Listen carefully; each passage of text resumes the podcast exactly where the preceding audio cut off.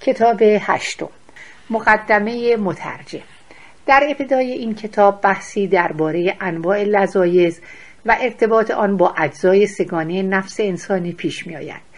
با این بحث افلاتون در حقیقت از موضوع پایان کتاب قبل منحرف می شود ولیکن وقتی به موضوع اصلی برمیگردد از نتیجه این بحث که تمجید لذایز معنوی و تحقیر لذایز مادی است استفاده می کند ضمن کتاب های پیش افلاتون از زبان سقرات چهار نوع هیئت اجتماع را وصف و چهار قسم اخلاق فردی را نیز با آن منطبق کرده بود. اینک در صدد طبقه بندی آنها از حیث تأمین سعادت اجتماعی و فردی برمیآید. برای این مقایسه مخصوصا دو فرد نمونه را در نظر می‌گیرد یکی پادشاه حکیم و فیلسوف و دیگری حاکم مستبد و مطلق. آن یک را مظهر عدل و این یک را مظهر ظلم می‌داند.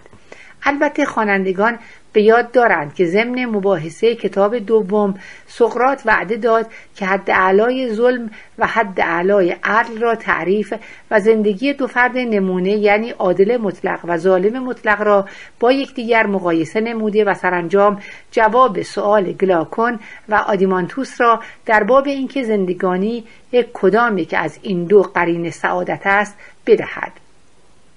قسمتی از این مباحثه ضمن کتابهای قبلی انجام یافته و این کتاب با گفتگو درباره اخلاق فرد مستبد شروع می شود نتیجه ای که از آن به دست می آید حکومت می گردد این انحطاط به تدریج چهار نوع حکومت که هر یک از نوع پیشین بدتر است به وجود می آورد اولین حکومتی که بر اثر این سیر نزولی پیدا می شود حکومت تیموکراسی است. تیمه در زبان یونانی به معنی شرف است و اساس این نوع حکومت همانا حس شرف و حب افتخارات و جاه و مقام است که بر هر چیزی حتی عقل برتری می جوید. همه احساسات دیگر را تحت شعا قرار می دهد و افتخارات نظامی را بیش از همه چیز تجلیل می کند. در این حکومت اصل مالکیت خصوصی بین طبقه نگاهبانان رواج پیدا می کند و حرس و طمع مال رونق می گیرد. همین عشق و ثروت سرانجام موجب می شود که قدرت به دست مردمانی افتد که هدف نهایی آنها کسب مال دنیاست. از اینجا حکومت اولیگارشی یعنی ریاست عده معدود پیدا می شود که این حکومت را پلوتوکراسی هم خواندهاند. اینک وحدت شهر باز هم کمتر می شود زیرا جنگ طبقاتی یعنی مبارزه بین فقیر و ثروتمند آغاز می گردد. سقرات پلوتوکرات را تشبیه به زنبور اصل نر و بیکاره می نماید و می گوید وقتی وی سرمایه و ثروت خود را تلف کرد فقیر و جانی می شود پرانتز با زنبور نیشدار پرانتز بسته ولی مزالک در حکومت اولیگارشی با آنکه آرزوهای گوناگون بر عقل برتری یافتهاند ولیکن هنوز عشق و علاقه به مال دنیا مانع از افراط است. باری سیر نزولی این افراط را هم به وجود می آورد و آن در سومین نوع حکومت یعنی دموکراسی است. حکومت دموکراسی که اینجا مورد انتقاد است حکومتی است که در شهرهای یونان مخصوصا آتن وجود داشته و اساس آن حکومت به وسیله نمایندگان برگزیده اکثریت ملت نبوده. بلکه هر فرد ذکور بالغ مستقیما حق شرکت در اداره امور شهر داشته و این حق را به وسیله حضور در مجامع عمومی و دادگاه ها اعمال می نموده است و نیز می توانسته از هر شغل عمومی را تصدی کند. البته باید به خاطر داشت که بیش از نصف اهالی شهر از طبقه بندگان بودند که هیچ گونه حق اجتماعی نداشتند.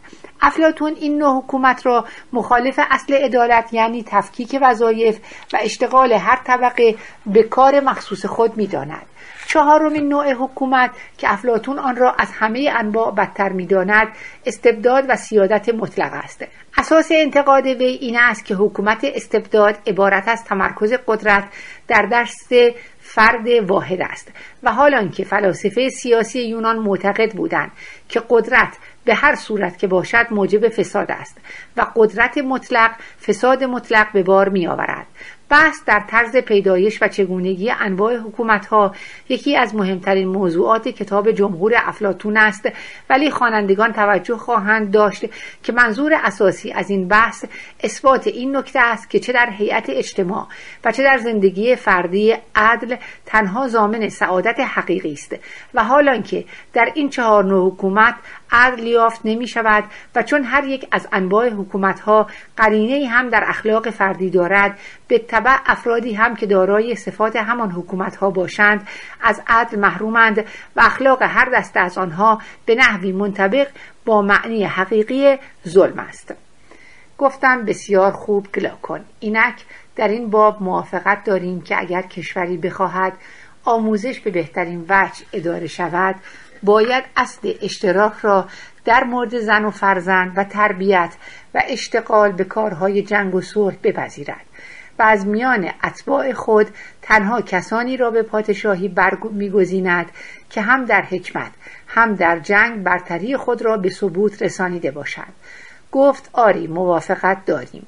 گفتم در این باب هم موافق هستیم که اولیای امور پس از آنکه انتخاب شدند باید سربازان را به خانه هایی که پیش گفتیم بفرستند و در آنجا سکنا دهند. این خانه ها مشترکاً به همه تعلق خواهد داشت و هیچ چیز آن متعلق به شخص معینی نخواهد بود. علاوه بر موضوع مسکن اگر به خاطر داشته باشی برای تملک اموال هم قواعدی قائل شدیم. گفت آری به یاد دارم که گفتیم اینا نباید هیچ یک از چیزها را که مردان جنگی امروزی دارا هستند تملک کنند بلکه چون به کار تمرینات جنگی و نگاهبانی مشغولند باید مایحتاج سالیانه خود را به رسم مزد خدمات از دیگران دریافت کنند و بدین وسیله به مراتب از خیشتن و سایر اهالی شهر همت گمارند. گفتم راست است. اما اکنون که این بحث را به پایان رساندیم خوب است به خاطر آوریم که از کجا به این سمت منحرف شدیم تا بتوانیم دوباره به راه اصلی خود بازگردیم. گفت این کار دشواری نیست زیرا تو مطلب را تقریبا به همین جا رسانده بودی. یعنی از بحث درباره شهر و بیان صفات آن فارغ شده بودی و فضیلت شهر موصوف و حسن مردمانی را که متصف به همان صفات باشند بیان می کردی هرچند اکنون معلوم می شود که می توانستی شهر و مردمانی از آن هم ارجمندتر به ما معرفی کنی. باری سپس آن یک نوع حکومت موصوف را مقبول و سایر انواع را نامقبول خواندی و آنچه به یاد دارم در مورد باقی حکومت ها چهار نوع را قابل توجه می دانستی و درباره معایب آنها و اخلاق افرادی که با هر یک از آن نوع حکومت ها قابل تطبیق هستند تحقیق را لازم می شمردی تا پس از آنکه همه آنها را از مد نظر گذرانده و بهترین و بدترین افراد را بین آنها تمیز دادیم در این باب قضاوت کنیم که آیا دسته اول خوشبختترین و دسته دوم بیچاره ترین مردمانند یا حقیقت غیر از آن است. سپس من از تو پرسیدم که آن چهار قسم حکومت کدام است. اما آنگاه پل مارکوس و آدیمانتوس کلام تو را قطع کردند و تو درباره مطلبی که آنها ترک کردند سخن گفتی تا دامنه موضوع به اینجا کشید. گفتم چه حافظه دقیقی داری؟ گفت بیا به رسم پهلوانان که کشتی می‌گیرند از نو گلاویز شویم و چون اکنون من همان سوال پیشین را تکرار می‌کنم تا هم جوابی را که آن وقت می‌خواستی بدهی حالا بده. گفتم اگر بتوانم حرفی ندارم. گفت من بسیار شایخ هستم که بدانم آن چهار نوع حکومتی که تو می‌گفتی کدام است؟ گفتم پذیرش خواهش تو آسان است. زیرا انواع حکومت هایی که من در نظر دارم اسامی مخصوصی دارد اولی که مورد ستایش عامه است آن طرز حکومتی است که در کشور کرت و لاستمون برقرار است. دومی به ترتیب اهمیت و مقبولیت حکومت موصوف به اولیگارشی است که معایب بیشماری دارد. پس از آن دموکراسی است که درست نقطه مقابل اولیگارشی باشد و بالاخره حکومت استبدادی است که فر و شکوه و قدرت آن از انواع دیگر بیشتر است و این چهارمین و آخرین نوع حکومت ناسالم است. حال آیا تو حکومت دیگری سراغ داری که بتوان آن را نوع مشخصی در میان انواع حکومت ها تلقی نمود؟ سلطنت موروسی و امارت هایی که خرید و فروش می شود و بعضی حکومت های دیگر همه فرع انواعی است که من ذکر کردم و نمونه های آن هم در میان قبایل یونان و هم در بین اقوام غیر متمدن یافت می شود گفت آری نمونه های زیاد و عجیبی از این حکومت ها ذکر می کنند گفتم آیا میدانی که به همان اندازه که طرز حکومت متنوع است به همان اندازه اخلاق نفوس هم متنوع است. این هم قهری است زیرا انواع حکومت ها از درخت بلوط یا از زیر سنگ پیدا نشدند بلکه مولود اخلاق نفوس هستند که البته این نفوس تمایلات طبیعی خود را در هر چیزی تأثیر می دهند در اینجا زیر نویس داره اشاره به عبارتی است از هومر به این مضمون. بگو تا بدانم که نژاد و میهن تو کدام است. زیرا نه از بلوط بیرون آمده ای و نه از زیر سنگ. ادامه مطلب. گفت در این تردید نیست که انواع حکومت ها جز از اخلاق نفوذ از چیز دیگری نمی توانند به وجود آید. گفتم پس اگر پنج نوع حکومت داشته باشیم لازم است که در نفوس بشری هم پنج نوع سیرت مختلف وجود داشته باشد. گفت بیشک همینطور است. گفتم ما پیش از این کسانی را که اخلاقا با حکومت اشرافی تجانس دارند در مد نظر گرفتیم. و حقا می توانیم آنها را نیک و عادل بدانیم. گفت آری به این موضوع توجه کردیم. گفتم پس خوب است اکنون به تبایع پستر بپردازیم. اول طبیعت مردان ستیز جو و جاه طلب که صفت آنان همان صفت حکومتی است که در اسپارت یافت می شود پس از آن طبیعت متناسب با اولیگارشی سپس طبع دموکراتیک و بالاخره طبع استبدادی. آنگاه وقتی تشخیص دادیم که از میان این انواع نفوس کدام نوع از همه ظالمتر است آن را با عادلترین نوع مقایسه خواهیم کرد تا از این راه بر ما آشکار شود که عدل صرف و ظلم صرف هر یک درست چه تأثیری در نیکبختی یا بدبختی افراد دارد و به نتیجه یا تسلیم عقیده تراسیماکوس شده و راه ظلم را انتخاب خواهیم کرد و یا به حکم دلایل و براهین عدل را پیشه خود قرار خواهیم داد. گفت البته باید همینطور عمل کنیم. گفتم ما این بحث را با صفات حکومت ها آغاز نمودیم و از آنجا به صفات افراد پرداختیم و این رویه را برای روشن شدن مطلب مناسبتر یافتیم. حال هم خوب است از همین راه پیش رویم. یعنی اول حکومت جاه طلبی را در نظر گیریم. پرانتز باز چون این نوع حکومت اسم مشخصی ندارد من عنوان تیموکراسی یا تیمارشی را به آن اطلاق می کنم پرانتز بسته.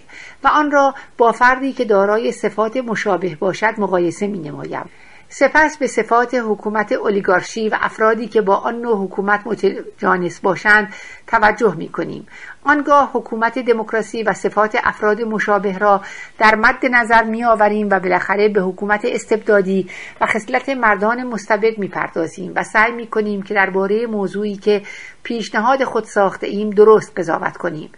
گفت بر این طرز مداقه و قضاوت نمی‌توان خورده گرفت. گفتم پس سعی کنیم به این موضوع پی بریم که حکومت تیموکراسی به چه نحو از حکومت اشرافی پیدا می شود این حقیقتی است مسلم که اساس هیچ حکومت تغییر پذیر نیست مگر آنگاه که میان اعضای طبقه حاکمه جدایی افتد. زیرا مادام که آنان متحد بمانند هر قدر هم عده آنها کم باشد اساس آن حکومت را نمی‌توان متزلزل ساخت. گفت همینطور است که می‌گویی. گفتم پس ای گلا کن با این حال چگونه ممکن است در شهر ما تزلزل راه یابد و میان معاونین و زمامداران و همچنین میان افراد هر یک از این طبقه ها اختلاف بروز کند.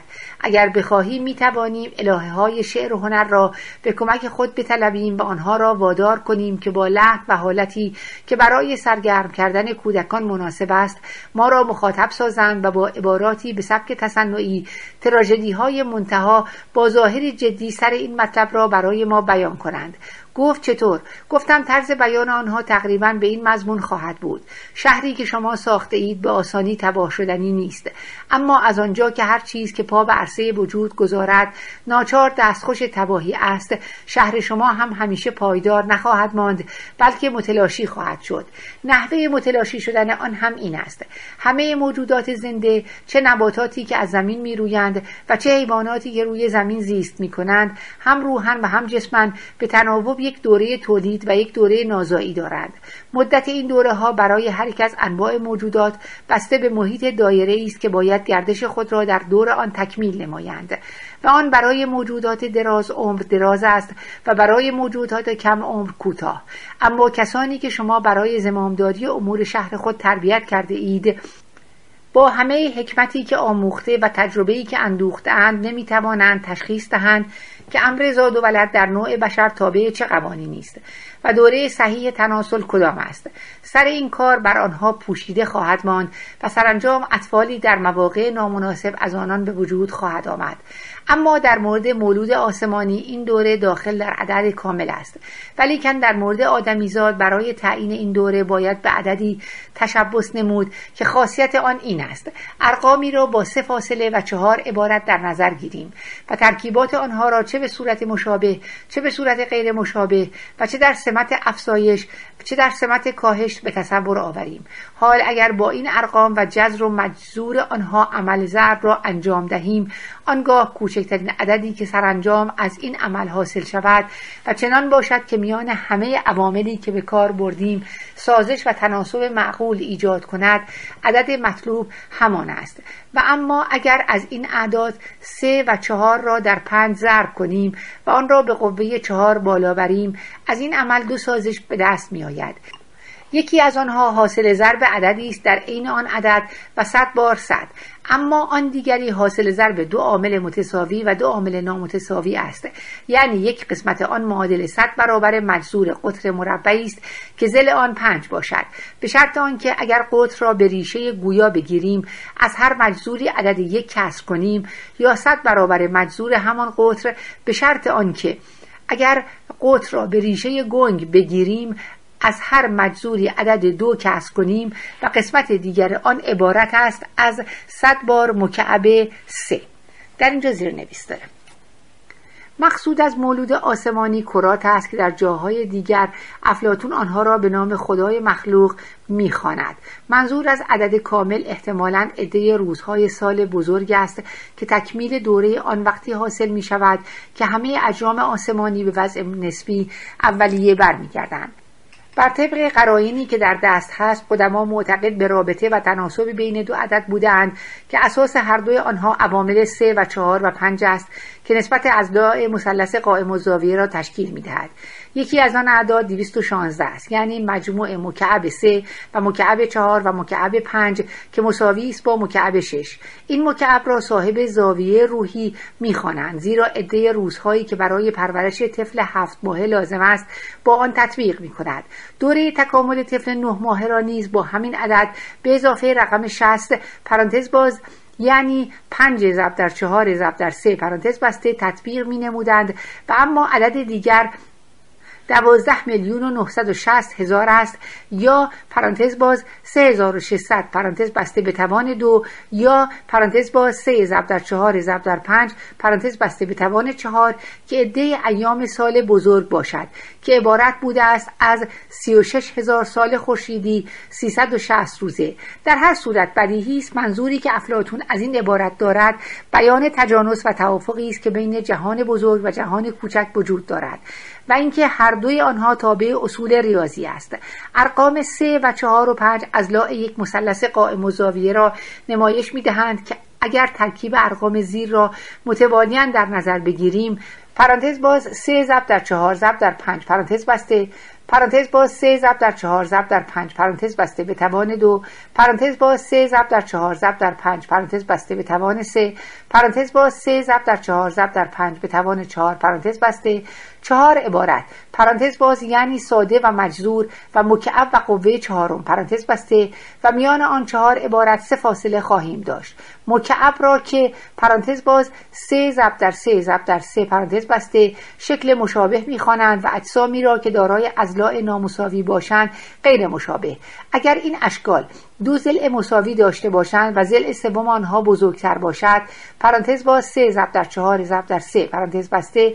آنها را شکل افزایشی مینامند و اگر زل سوم آنها کوچکتر باشد. پرانتز باز پنج ضرب در چهار ضرب در پنج. پرانتز بسته شکل کاهشی. چنانچه اعداد سه و چهار را در پنج ضرب کنیم این نتیجه به دست می آید پرانتز باز سه ضرب در چهار ضرب در پنج. پرانتز بسته که اگر آن را سه بار در خود آن ضرب کنیم این نتیجه به دست می آید پرانتز باز سه ضرب در چهار ضرب در پنج. پرانتز بسته به توان چهار. دوازده میلیون و 960 هزار. حال ممکن است همین نتیجه را به صورت x به توان دو ضرب در صد به توان دو یا. پرانتز باز پنج ضرب در چهار ضرب در پنج پرانتز بسته. پرانتز باز پنج ضرب در چهار ضرب در پنج پرانتز بسته. پرانتز باز سه ضرب در چهار ضرب در سه پرانتز بسته. پرانتز باز سه ضرب در چهار ضرب در سه پرانتز بسته. مساوی با پرانتز باز 36 ضرب در 36 پرانتز بسته. پرانتز باز 100 ضرب در 100 پرانتز بسته. مساوی 12 میلیون و 960 هزار بیان کنیم. این سازش اول است و اما سازش دوم از دو حاصل ضرب دوتایی درست می شود که این یک عامل مشترک آنها باشد. الف. صد ضرب در سه به توان سه و ب یا صد ضرب در پرانتز باز هفته به توان دو منهای یک پرانتز بسته و یا صد ضرب در. پرانتز باز رادیکال پنجاه به توان دو منهای دو پرانتز بسته که نتیجه آن عبارت از پرانتز باز پنج ضرب در چهار ضرب در پنج پرانتز بسته پرانتز باز چهار ضرب در سه ضرب در چهار پرانتز بسته پرانتز باز پنج ضرب در چهار ضرب در پنج پرانتز بسته پرانتز باز سه ضرب در سه ضرب در سه پرانتز بسته مساوی پرانتز باز 48 ضرب در 100 پرانتز بسته پرانتز باز 27 ضرب در 100 پرانتز بسته مساوی 12 میلیون و 960 هزار قطر یا وتر گویا عبارت است از نزدیکترین عدد صحیح به جذر دو برابر مجذور یک عدد مثلا وتر گویای پنج. هفت می شود که نزدیک به رادیکال زیر رادیکال پنجاه است. ادامه مطلب. باری این عدد هندسی دارای چنان خاصیتی است که خوبی و بدی نسل هایی که به دنیا می آیند وابسته به حکم آن است. و اگر نگاهبانان شما که از سر این قانون توالد بیخبرند عروس و داماد را در موقع نامناسب دست به دست دهند از وسط آنان کودکانی به وجود خواهند آمد که نه طبیعت به آنها مساعد است نه بخت. البته بهترین آنها به حکم نسل پیشین به زمامداری گماشته خواهند شد. اما چون آنها مردمان ناشایسته ای هستند همین که به جای پدران خود زمام کار را به دست گیرند و به شغل نگاهبانی مشغول شوند از ما قافل خواهند شد. اول تربیت روحی و سپس تربیت بدنی را بی اهمیت تلقی خواهند نمود و بنابراین نسل جدید شما از فرهنگ بی بهره خواهد ماند و کسانی که از میان افراد آن نسل به حکومت رسند از انجام وظیفه نگاهبانی و تشخیص فلز افراد شما که مانند نژادهای هزیود از طلا و نقره و برنج و آهن هستند عاجز خواهند بود. از این رو آهن با نقره مخلوط خواهد شد و برنج با طلا و از این اختلاط عدم مساوات و ناهمواری و پریشانی پیدا خواهد شد که هر جا پدید موجب جنگ و کینه است. پس می‌توان گفت که منشأ اختلاف در همه جا و هر زمان همین است. گفت باید اذعان کنیم که این جواب الهه های هنر جوابی است درست. گفتم بدیهی است که سخن الهه نادرست نمی‌تواند بود. گفت الهه ها بعد از این چه خواهند گفت؟ گفتم آنگاه که اختلاف به وجود آید دو نژاد آهن و برنج در صدد کسب مال و تملک زمین و خانه و طلا و نقره برمیآیند. ولی نژادهای طلا و نقره که فقیر نیستند و طبیعت آنان را توانگر ساخته به حفظ محسنات و سنتهای قدیمی همت خواهند گماشت سرانجام پس از بسی ستیزه و کشمکش سازشی بین آنها پدید خواهد شد. یعنی عراضی و خانه ها را به صورت ملک اختصاصی بین خود تقسیم خواهند نمود و هم میهنان خود را که سابقا آزاد و دوست و پشتیبان خود میپنداشتند از آن پس بنده و مستخدم خانه و زمین خود خواهند ساخت و امور جنگی و نگاهبانی عامه را در دست خود نگاه خواهند داشت. گفتم تصدیق می‌کنم که منشأ تغییر وضع حکومت همین است. گفت پس آیا نمی‌توان گفت که این حکومت واسطه میان حکومت اشرافی و اولیگارشی است. گفت چرا؟ گفتم پس تغییر نوع حکومت بدین طریق واقع خواهد شد اما حکومت جدید چگونه خواهد بود؟ واضح است که از بعضی جهات تأثی به حکومت سابق خواهد کرد و نیز از پاره جهات شباهت به اولیگارشی خواهد داشت. زیرا این نوع حکومت واسطه بین آن دو نوع دیگر است. اما در عین حال چیزی هم مخصوص به خود خواهد داشت. آیا اینطور نیست؟ گفت چرا؟ گفتم می‌توان گفت که از لحاظ رعایت احترام زمامداران و اکراه مردان جنگی از کار کشاورزی و هنرهای دستی و پیشه های سوداور و همچنین از حیث غذا خوردن بر سر سفره مشترک و ترتیب ورزش های بدنی و تمرینات جنگی سنت های حکومت پیشین را حفظ خواهد کرد. آیا چنین نیست؟ گفت همینطور است. گفتم اما از طرف دیگر آنچه این نوع حکومت مخصوص به خود خواهد داشت همانا ترس از ارتقاء فلاسفه به کار زمامداری است و این از آن جهت است که در نتیجه مخلوط شدن تبایع دیگر در میان افراد کشور مردان ساده و صاحب استقامت یافت نخواهند شد. همچنین این حکومت مردان تندخو و آمی را که بیشتر برای جنگ مناسبند تا برای صلح بر دیگران ترجیح خواهد داد و هیده و تدبیر جنگی و دست بردن به اسلحه را بیش از هر چیز مقبول خواهد دانست. آیا اینطور نیست؟ گفت چرا؟ گفتم به علاوه این مردمان مانند اتباع حکومت اولیگارشی حریص خواهند بود و طلا و نقره را به درجه پرستش دوست خواهند داشت. ثروت خود را در انبارهای تاریک و خزانه های مخصوص پنهان خواهند کرد و خانه را پناهگاه و آشیانه اختصاصی خود خواهند دانست که آنجا دارایی خود را صرف زنان و کسان دیگری که مورد تمایلشان قرار گیرند بنمایند. گفت درست است.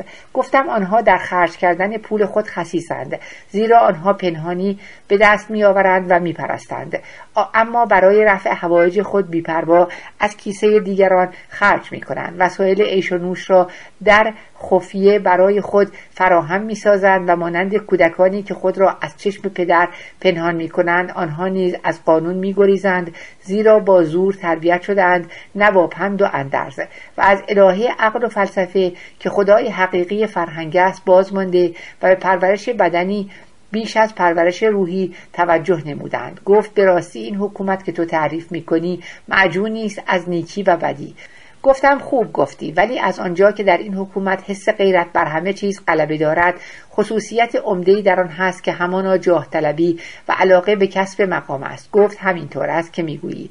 گفتم پس اصل و کیفیت این حکومت همین بود که گفتیم. البته بیان ما فقط طرح مختصری بود و تعریف کامل نبود زیرا همین مختصر برای ما کافی است که وسیله آن عادل مطلق و ظالم مطلق را بشناسیم و اگر تعریفی بخواهیم که شامل همه نوع حکومت و همه نوع طبیعت باشد و هیچ نکته از آن فروگذار نشود این کار بیش از حد معقول به تفصیل خواهد کشید. گفت حق با توست. گفتم حال بگو ببینم چگونه شخصی را می‌توانیم قرینه این نوع حکومت بدانیم. چنین شخصی به چه طرز تربیت شده و دارای چه اخلاقی است؟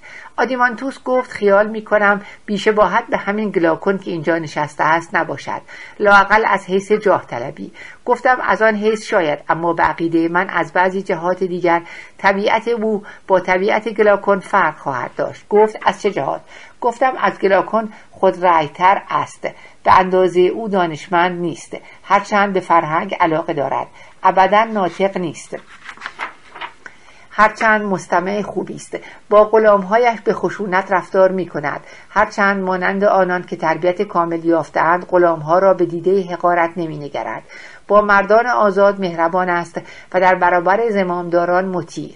طالب قدرت و جاه و مقام است و دعوای حکرانی دارد. نه به اتکای سخنوری یا صفاتی نظیر آن بلکه به علت شاهکارهای جنگی و صفات نظامی خود. و نیز کمال دلبستگی را به ورزش و شکار دارد. گفت آری اخلاقی که با این نوع حکومت منطبق است همین است. گفتم چنین کس ممکن است در جوانی از ثروت بیزار باشد. اما هرچه پیرتر شود بیشتر بدان علاقمند خواهد شد. زیرا در نهاد وی نطفه هرس نهفته است و از آنجا که به دست بهترین نگاهبان تربیت نیافته است سیرت او خالی از قلقش نخواهد بود. آدیمانتوس پرسید آن نگاهبانان کدام است؟ گفتم عقل است. تو ام با فرهنگ. و به راستی هیچ چیز دیگری وجود ندارد که وقتی در نفس انسان جایگزین شود بهتر بتواند آن را همواره در راه راست برقرار بدارد. گفت درست گفتی. گفتم پس خصلت جوان جاه طلب که نمونه حکومت تیموکراسی است همین است. گفت آری تصدیق می کنم گفتم اما اینکه وی چگونه پرورش مییابد شرح آن تقریبا این است. غالبا وی فرزند مرد خوبی است که چون تابع حکومت ناسالهی است از کسب افتخارات و مناسب و شرکت در هر گونه مرافعه و فعالیت سیاسی گریزان است و حاضر از خود را تحت شعاع دیگران قرار دهد به شرط آنکه او را آسوده گذارند. آدیمانتوس پرسید طرز تربیت این جوان چگونه است؟ گفتم اولین چیزی که به گوش او می‌رسد و در تربیت او تأثیر می کند شکایت مادرش است که می‌گوید چون شوهرش در زمره زمامداران نیست زنان دیگر وی را به دیده حقارت مینگرند. همچنین گله می کند که شوهرش در گرد آوردن مال جدیت به خرج نمی دهد و نه در دادگاه ها و نه در مجامع عمومی از خود دفاع نمی تواند کرد و از حمله به دیگران عاجز است و هر اهانتی را که درباره او روا دارند تحمل می کند می‌گویید وی همواره اندیشه حال خیش دارد و با او به بیاعتنایی رفتار می کند باری مادر که از این جهات خشمگین است به گوش فرزند خود چنین می‌خواند که رفتار پدرش مردانه نیست بلکه عین سهلنگاری است. خلاصه همه گله هایی که زنان در این موارد به زبان میرانند به گوش آن فرزند می‌رسد. گفت آری این شکوه های بیپایان مخصوص زنان است. گفتم البته این را هم میدانی که حتی مستخدمین خانه هم که دوست خانواده محسوب می‌شوند گاهی همین چیزها را به جوانان می‌گویند. مثلا اگر بدهکار یا خطاکاری را ببینند که پدر خانواده او را تعقیب نمی کند به پسر سفارش می کنند که وقتی بزرگ شود از چنین کس انتقام بگیرد و بیش از پدرش مردانگی از خود نشان دهد. همچنین اگر جوان از خانه بیرون رود باز هم همین سخنها را خواهد شنید و مشاهده خواهد کرد که کسانی که فقط به کار خود می‌پردازند ابله محسوب می شوند و در میان اهالی شهر قدر و منزلتی ندارند و حالا که هر کس در کار دیگران دخالت کند محترم و معزز است. باری جوان از طرفی این چیزها را می بیند و می شنود و از طرف دیگر به سخنان پدر گوش می دهد و رفتار او را از نزدیک مشاهده می کند و آن را با رفتار دیگران مقایسه می نماید و چنین احساس می کند که در عین حال وی را به دو سمت مختلف می کشانند از یک سو پدر اوست که قوه عاقله نفس او را آبیاری و تقویت می کند و از سوی دیگر سایرینند که خواهش های نفسانی و قوه غضب را در وی میپرورانند. سرانجام از آنجا که وی نفس شریری نیست بلکه همنشین بد داشته است تحت تأثیر این دو نیروی متضاد حد میانه را انتخاب می کند و انان نفس خود را به دست قوه متوسطه که همانا جاه طلبی و غضب است می سپارد و مردی متکبر و طالب مقام می شود گفت به نظر تو کیفیت پیدایش این اخلاق را به طرزی کامل بیان کردی. گفتم پس این بود وصف دومین نوع حکومت ها و دومین نوع اخلاق فردی. گفت آری. گفتم پس اینک وقت آن است که به قول آشیل مردی دیگر را در مقام سنجش با حکومتی دیگر در نظر بگیریم و یا برای آنکه از ترتیب سابق منحرف نشویم بهتر است اول درباره شهر گفتگو کنیم. گفت آری. گفتم به نظر من بعد از حکومت سابق اینک نوبت حکومت اولیگارشی است. پرسید منظور تو از حکومت اولیگارشی چیست؟ گفتم حکومتی است که مبنای آن ارزیابی اموال است به این کیفیت که زمامداری با کسانی است که صاحب مال باشند و فقرا از شرکت در کار حکومت محرومند. گفت فهمیدم. گفتم اول باید بیان کنیم که تغییر نوع حکومت از دیموکراسی به اولیگارشی چگونه صورت می‌گیرد. گفت آری. گفتم اما حتی برای کوران هم روشن است که این تغییر چگونه حاصل می شود گفت چطور؟ گفتم همان گنجی که هر کس طلای خود را در آن انبار می کند باعث تباهی حکومت می گردد زیرا صاحبان گنج اول موارد خرج برای پول خود پیدا می کنند و سپس برای انجام منظور خیش قوانین را تحریف می نمایند و هم خود آنها و هم زنانشان قوانین را زیر پا می گذارند. گفت باید همینطور باشد. گفتم پس از آن بقیده من از آنجا که هر کس ناظر اعمال همسایه خیش است و به او تأثیر می کند طولی نخواهد کشید که آن رفتار میان همه مردم عمومیت پیدا می کند گفت آری این محتمل است. گفتم از آن پس مردم همه در پی کسب ثروت خواهند رفت و هرچه بیشتر به مال دنیا روی آورند بیشتر از نیکوکاری روی گردان خواهند شد. زیرا فرقی که میان حب مال و نیکوکاری هست این است که اگر آنها را در دو کفه ترازو بگذاریم یکی رو به بالا خواهد رفت یکی رو به پایین. گفت همینطور است. گفتم اگر در شهری ثروت و ثروتمندی محترم شمرده شود البته به همان نسبت از حرمت نیکی و نیکوکاران کاسته می شود. گفت این واضح است.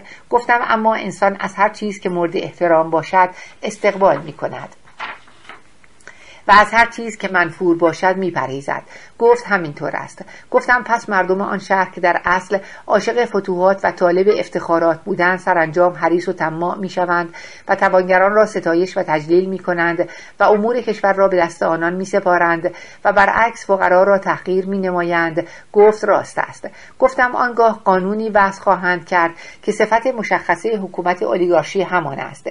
یعنی یک حد نصاب دارایی مقرر خواهند نمود که هر قدر حکومت افراطی تر باشد بالاتر است و هر قدر معتدل تر باشد پایین تر و تصدی مقامات را برای کسانی که دارایی آنان به میزان مقرر نرسد ممنوع خواهند ساخت. این مقررات را به عنف و زور اسلحه به تصویب خواهند رساند. مگر آنکه قبلا به وسیله تهدید و ارعاب و بدون کشمکش این تدابیر را اجرا کرده باشند. آیا اینطور نیست؟ گفت چرا؟ گفتم پس طرز پیدایش این نوع حکومت به طور کلی همین است که گفتیم. گفت آری اما خصایص این حکومت کدام است و چه معایبی در آن سراغ داریم؟ گفتم اولین عیب آن همانا اساس این نوع حکومت است. ملاحظه کن مثلا اگر بخواهند برای یک کشی ناخدا پیدا کنند و داشتن فلان مقدار دارایی را شرط انتخاب قرار دهند البته بدین طریق شخص فقیر از حق انتخاب شدن محروم خواهد گشت و حال که ممکن است ناخدای ماهری باشد. حال بگو ببینم نتیجه این کار چه خواهد شد. گفت نتیجه این کار معلوم است. کشی را به مخاطره می اندازد گفتم هر نوع فرماندهی دیگر را هم که در نظر بگیریم همین حکم را دارد. آیا اینطور نیست؟ گفت چرا؟ گفتم آیا زمامداری شهر را از این قاعده مستثنا می کنی یا مشمول آن میدانی؟ گفت آن را هم مشمول همین قاعده می‌دانم. مخصوصا از این حیث که زمامداری شهر از هر نوع زمامداری دیگر دشوارتر و مهمتر است. گفتم پس حکومت اولیگارشی این یک عیب بزرگ را دارد. گفت آری. گفتم آیا این عیب دیگر که می‌گوییم از آن کمتر است. گفت آن عیب دیگر کدام است؟ گفتم عیبی است که ناچار بروز خواهد کرد. زیرا کشوری که دارای یک چنین حکومت باشد در واقع کشور واحد نیست بلکه دو تاست. یکی از آن فقیران یکی از آن توانگران. این دو دسته ساکن یک سرزمینند اما همیشه بر ضد یکدیگر دسیسه می کنند گفت به راستی این عیب از آن اول کمتر نیست. گفتم از طرفی هم تقریبا مسلم است که این نوع حکومت از عهده کار جنگ بر نخواهد آمد. زیرا ناچار یا توده مردم را مسلح خواهد نمود که در آن صورت ترسی که از لشکر خود خواهد داشت بیش از ترسی است که از دشمن دارد و یا اگر چنین نکند در میدان کارزار معلوم خواهد شد که حکومت اولیگارشی حکومت افراد معدود است.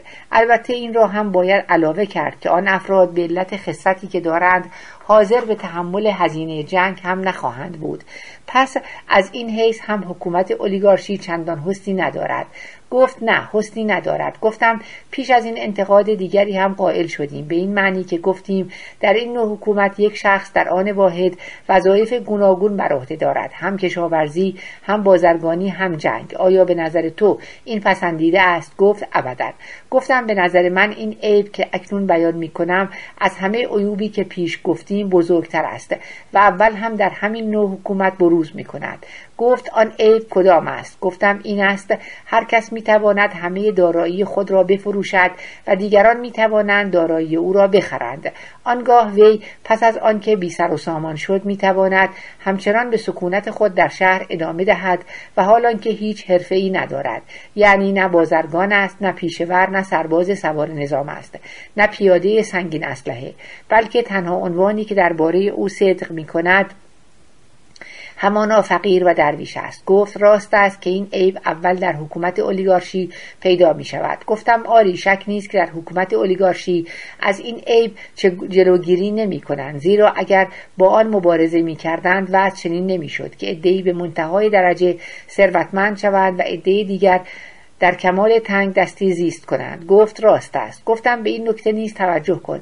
ما شخصی را در نظر گرفتیم و گفتیم که یک وقت متول بود و دارایی خود را خرج می کرد حال از نظر وظایفی که بیان کردیم آیا می توانیم بگوییم که وی در آن زمان خادم کشور بود؟ به نظر من باید بگوییم که هرچند او به ظاهر در امر حکومت شرکت می نمود ولی در حقیقت نه زمامدار شهر بود نه خادم. بلکه کار وی فقط اطلاف مال خیش بود و بس. گفت راست است که وی به ظاهر جزو زمامداران بوده ولی در حقیقت جز تلف کردن مال خود کاری انجام نداده است. گفتم پس درباره چنین کس می‌توان گفت که همچنان که در بعضی حجره های کندوی اصل زنبور نر و بیکاره پیدا می شود که بلای جان کندو شود وی نیز در خانه به وجود می آید تا بلای جان شهر شود. گفت ای سقرات به راستی همینطور است. گفتم ای آدیمانتوس از میان زنبورهای نر آنها که پر دارند خداوند بعضی را بینیش آفریده و به بعضی دیگر نیش سهمگینی داده است. بینیش ها در پیری از فقر میمیرند ولی از آن دست نیشدار زنبورهای شریر پیدا می شود. آیا چنین نیست؟ گفت همینطور است. گفتم پس واضح است که اگر در نقطه از شهر فقیر یافت شود در همان حوالی دزد و جیب بر و دشمن مقدسات و همه نوع بدکار دیگر هم پنهان خواهند بود. گفت آری این واضح است. گفتم آیا تو در حکومت اولیگارشی فقیر سراغ نداری؟ گفت اگر حکام را به حساب نیاوریم جز فقیر کسی نیست. گفتم پس باید معتقد بود که در آن شهر بسی بدکاران نیشدار هم هستند که زمامداران مراقب رفتار آنانند و به وسیله قوه قهریه از شرارت آنها جلوگیری می کنند آیا این عقیده خطاست؟ گفت نه درست است. گفتم علل پیدایش این گونه نفوس در شهر همانا جهل و تربیت بد و حکومت ناساله است. آیا اینطور نیست؟ گفت چرا؟ گفتم پس این بود وصف حکومت اولیگارشی و معایب آن. شاید بسیاری معایب دیگر هم داشته باشد. گفت شاید. گفتم اکنون گفتگوی ما درباره این نوع حکومت که موسوم به اولیگارشی است و دارایی را شرط تصدی مقامات می‌داند به پایان رسیده است. اکنون باید ببینیم چه نوع شخصی با این قسم حکومت تجانس دارد. طرز پرورش او چیست و اخلاق او از چه قرار است؟ گفت آری. گفتم به نظر من طرز تغییر اخلاق افراد از صفت تیموکراسی به صفت اولیگارشی این است که می‌گوییم. گفت کدام است؟ گفتم مردی که از حیث اخلاق نماینده تیموکراسی است پسری دارد. پسر در ابتدا به پدر خود تأسی می کند و خط او را تعقیب می نماید اما ناگهان می بیند که همونطور که کشتی به صخره می خورد و متلاشی می شود بین پدر او و حکومت نیز گویی تصادم رخ می دهد و جان و مال پدر تباه می گردد بدین معنی که بدخواهان وی را که سردار سپاه یا صاحب مقام دیگری بوده متهم می سازند و به دادگاه می کشند و محکوم به مرگ یا نفی ولد یا محرومیت از حقوق اجتماعی و توقیف اموال می کنند گفت آری این گونه پیشامدها بعید نیست. گفتم دوست عزیز آنگاه که وی این صدمات را که پدر او وارد آمده و نتیجه آن دامنگیر خود او هم شده است مشاهده می کند و می بیند که میراسش از دست رفته است ناگهان متوحش می شود و به عقیده من طولی نخواهد کشید که عشق مقام و افتخارات را که قبلا گویی در دل خود بر مسند اعزاز نشانده بود از آنجا بیرون افکنده و سرنگون سازد. سپس آنگاه که بر اثر تنگ دستی خار و زبون شود عشق اندوختن مال بر او غلبه می کند و به زور کار و صرفه‌جویی و خصت ثروتی گرد می آورد. اکنون آیا شک داری که کسی که دارای چنین روحیه‌ای شود حرص و طمع را در دل خود به تخت خواهد نشاند و پادشاه نفس خیش خواهد ساخت و به زیور تاج و حمایل و شمشیر مزین خواهد نمود. گفت نه شک ندارم. در اینجا زیر نویس داره. اشاره به شاه ایران است که یونانیان او را پادشاه اعظم میخواندند. ذکر حمایل و شمشیر هم به مناسبت زیور همان پادشاه است. ادامه مطلب. گفتم اما وی با صفات عقل و همیت چه خواهد کرد؟ به نظر من آنها را پیش پای آن پادشاه به زمین افکنده یکی را در یک طرف و طرف و دیگری را در طرف دیگر مانند دو غلام جای خواهد داد. آنگاه عقل را وادار خواهد نمود که راه های افزایش مال را پیدا کند و جز آن چیزی نیندیشد و همیت را هم بر آن خواهد داشت که ثروت و ثروتمندان را تجلیل و تکریم کند و برای هیچ چیز جز مال دنیا و وسایل کسب آن غیرت به خرج ندهد. گفت آری قابل تصور نیست که جوان بتواند به طریقی غیر از اینکه بیان کردی به این سرعت و تا این حد از حب جاه و مقام به طمع مال دنیا تنزل کند. گفتم پس همین جوان است که صفت اولیگارشی را مجسم می سازد گفت در هر حال سلف او از حیث صفاتی که داشت نظیر حکومتی بود که اولیگارشی از آن پیدا شد.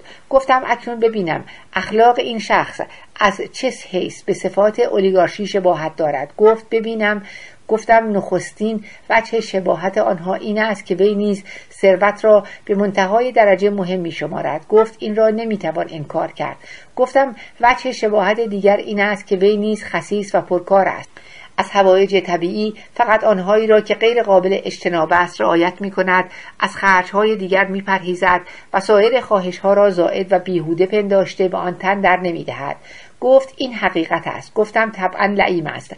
از هر چیزی سودی برای خود می‌خواهد. اندیشه جز اندوختن مال ندارد. خلاصه از آن کسانی است که مورد ستایش عامه اند. حال آیا نمی‌توانیم چنین کس را مجسمه صفات آن حکومتی که توصیف نمودیم بدانیم؟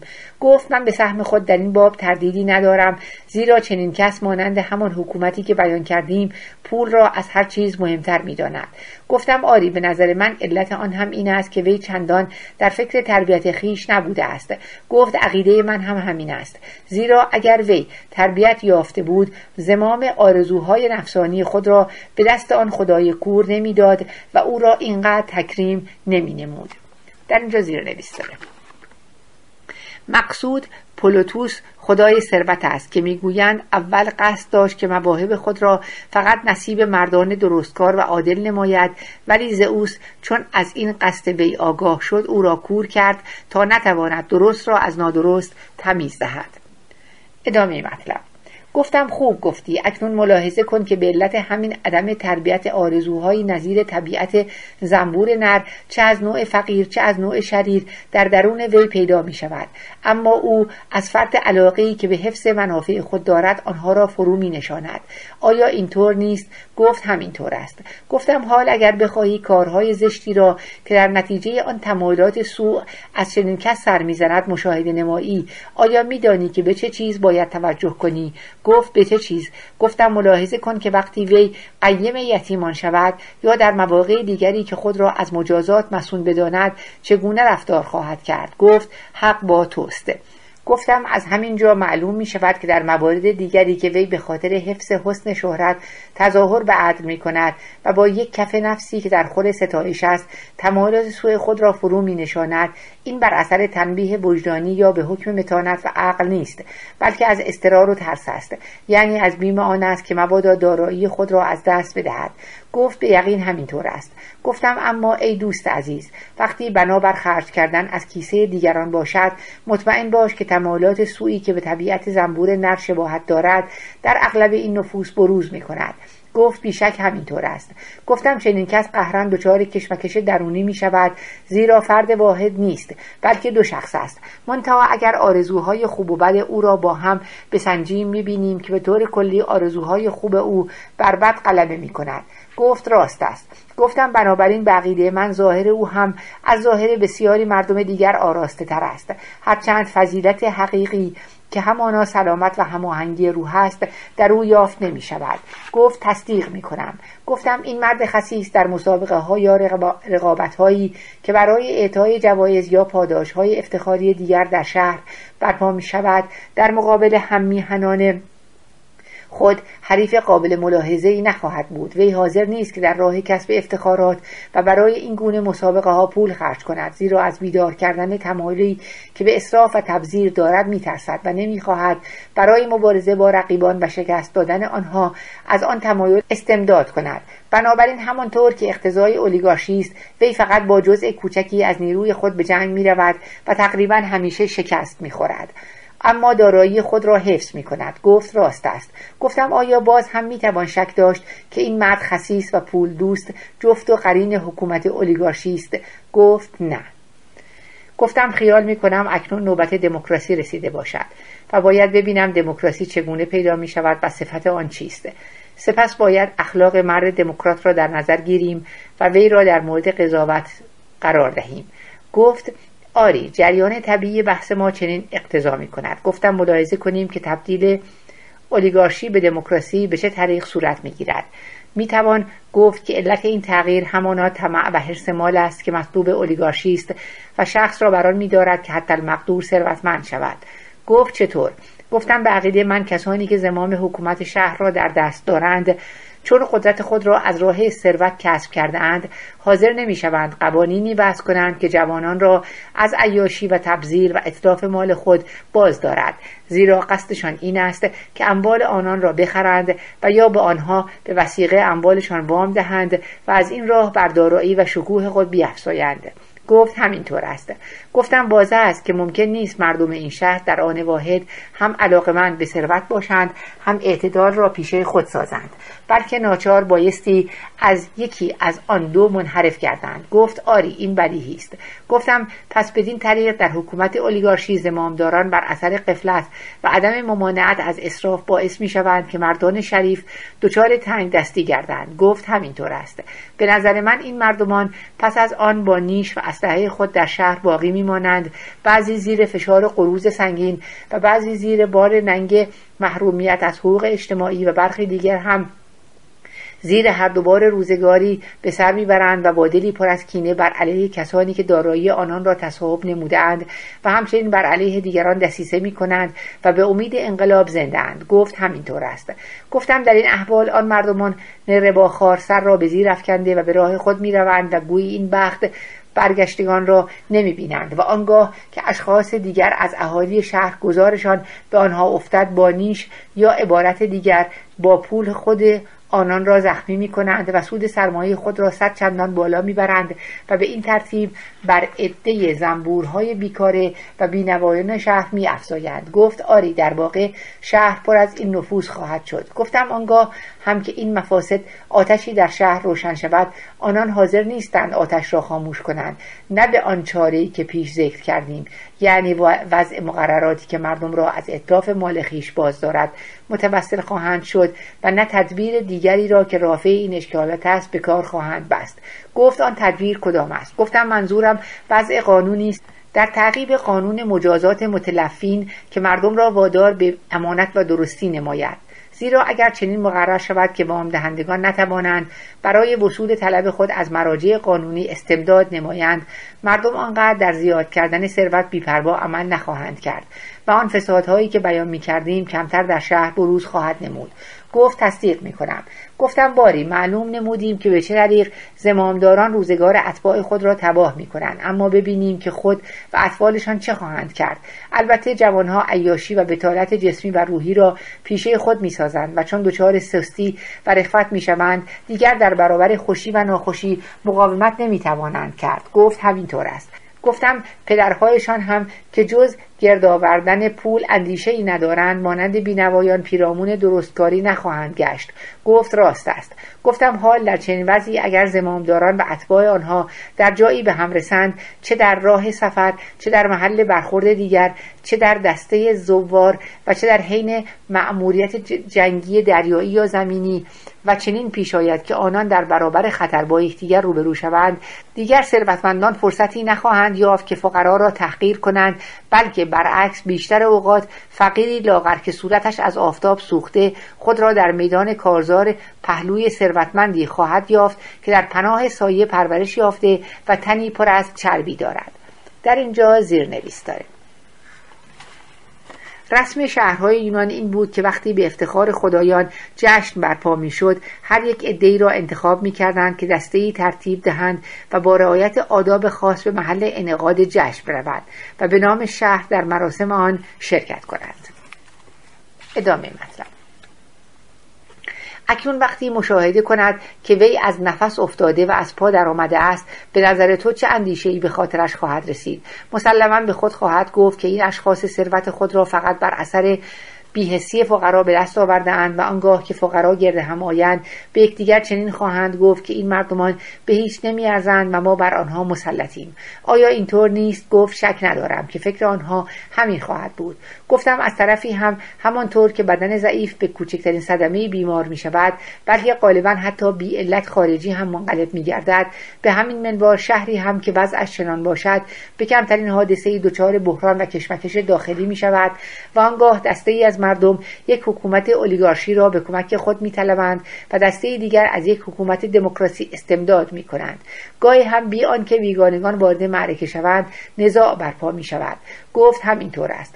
گفتم نظر من دموکراسی آنگاه برقرار می شود که فقرا بر دشمنان خود فائق آمده ای را قتل عام کنند و عده دیگر را از کشور برانند و کارهای حکومت و مشاغل عمومی را بین کسانی که باقی مانده به سویه تقسیم کنند که این کار هم بیشتر اوقات به حکم قرعه صورت می‌دهند. گفت آری همینطور است. یعنی دموکراسی یا به زور اسلحه به وجود می آید و یا به تهدید ثروتمندان که از ترس عقب نشینی می کنند گفتم اما این مردمان زندگی خود را چگونه اداره می کنند و خاصیت حکومت آنها چیست؟ بدیهی است که وقتی کسی را پیدا کنیم که صفات او شبیه صفات این نوع حکومت باشد وی را باید مرد دموکرات بخوانیم. گفت بدیهی است. گفتم قبل از هر چیز مشاهده می کنیم که در این شهر همه آزادند. همه جا پر از آزادی است. هر کس آنچه بخواهد می‌گوید و هر کاری که موافق میلش باشد می کند آیا چنین نیست؟ گفت اینطور می‌گویند. گفتم البته در جایی که مردم دارای یک چنین اجازه ای باشند هر کس برای زندگی خود روشی را انتخاب خواهد کرد که موافق دلخواهش باشد. گفت البته. گفتم پس در چنین حکومتی همه قسم مردمان یافت می شود و حالا که در حکومت های دیگر یک چنین تنوعی وجود نخواهد داشت. گفت بیشک همینطور است. گفتم این حکومت به ظاهر از همه انواع دیگر زیباتر است و مانند جامعه های رنگارنگ که از هر لونی نصیبی داشته باشد این نوع حکومت نیز رنگ همه اخلاق ها را داراست. چنانکه گویی نمونه زیبایی است و همانطور که کودکان و زنان فریفته هر چیز رنگارنگ می‌شوند ممکن است بسیاری مردمان هم این نوع حکومت را از انواع دیگر زیباتر بدانند گفت تصدیق این نظر دشوار نیست. گفتم پس اگر تو جویای انواع حکومت ها هستی خوشا به حال تو زیرا جایت همینجا است. گفت چطور؟ گفتم از آنجا که در این شهر آزادی حکم فرماست همه قسم حکومت در آن یافت می شود و چنان که اگر کسی مانند خود ما بخواهد شهری تأسیس کند کافی است که به یک شهر دموکرات برود و آنجا سبکی را که ترجیح می‌دهد انتخاب نماید.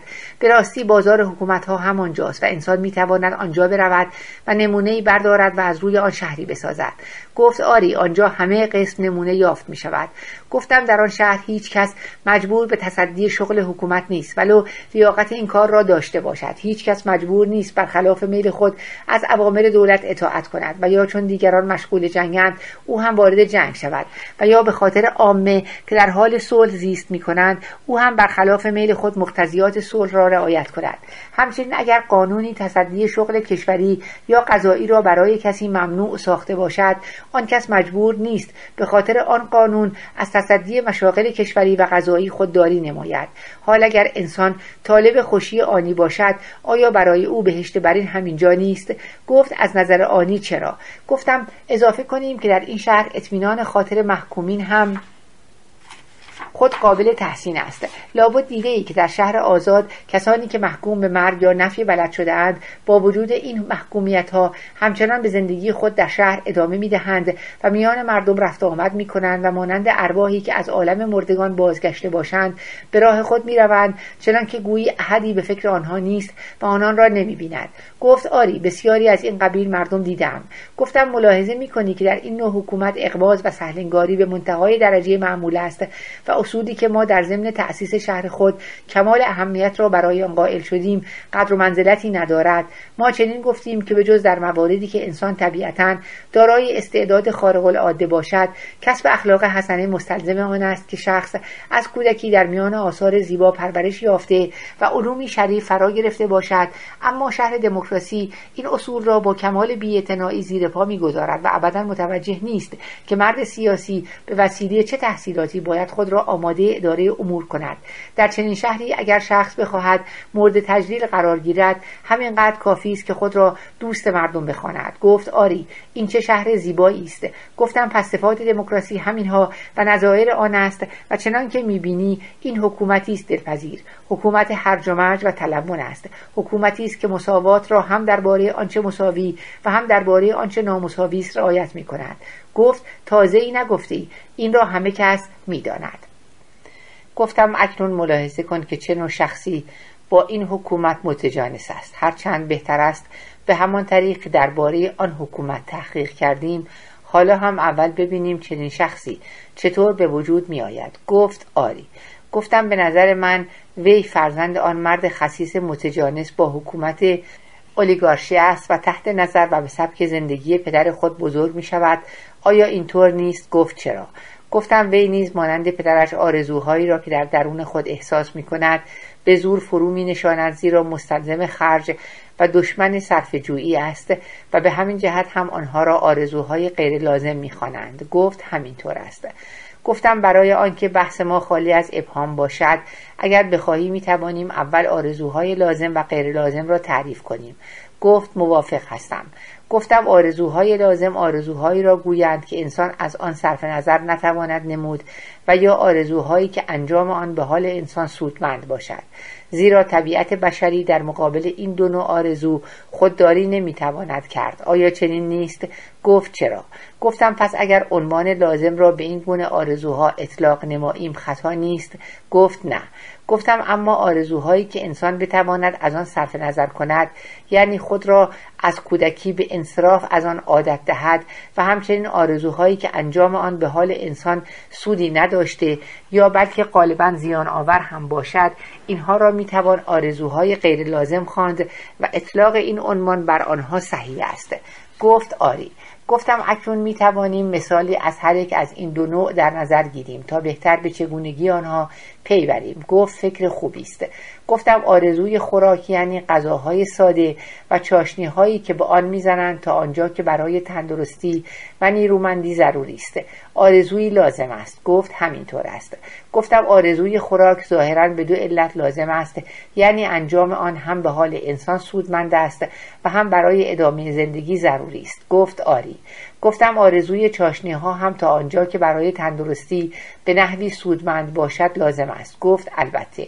گفتم اما اگر از این انواع بگذریم آرزوی خوراک های تجملی هم هست که اگر از کودکی به وسیله پرهیز و تربیت از آن جلوگیری شود در اکثر نفوس از میان می رود و این آرزوها مزر به جسم و منافی حکمت و اعتدال روحی است.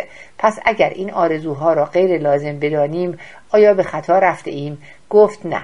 این قضاوت بسیار بجاسته. گفتم همچنین می‌توان اینها را آرزوهای افراطی نامید و آن آرزوهای پیشین را که برای فعالیت انسان نافع است سودمند دانست گفت بیشک همینطور است. گفتم درباره آرزوی شهوانی و آرزوهای دیگر هم می‌توانیم از همین قرار حکم کنیم. گفت آری.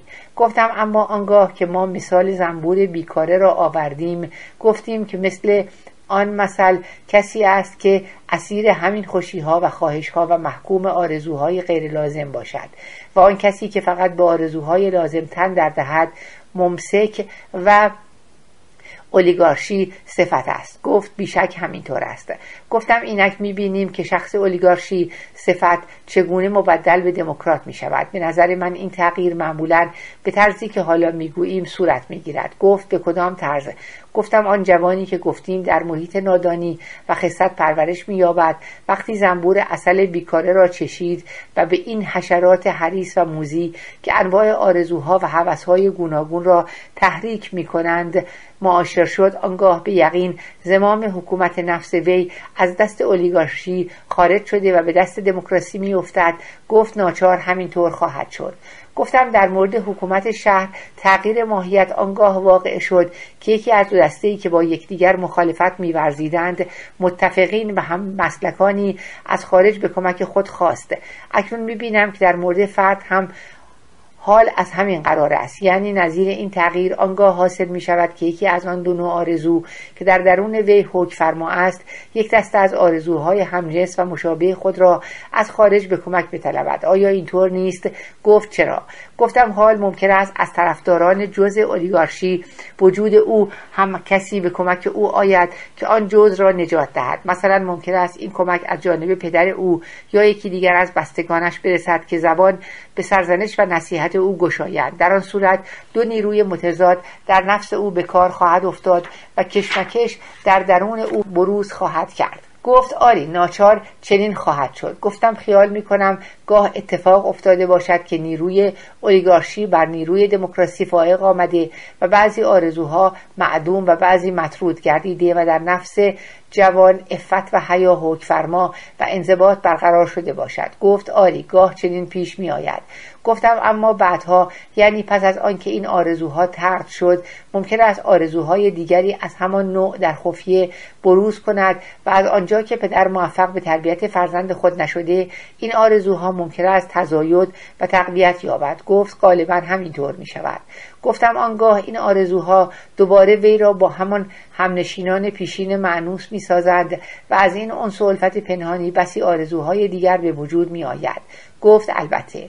گفتم گمان می کنم که سرانجام این آرزوها قلعه نفس این جوان را تسخیر کنند زیرا آن را از علم و عمل نیکو و معتقدات صحیح خالی مییابند و البته اینها بهترین حافظ و نگاهبانی است که خدایان اگر کسی را دوست داشته باشند به مراتب نفس او را میگمارند. گفت همینطور است.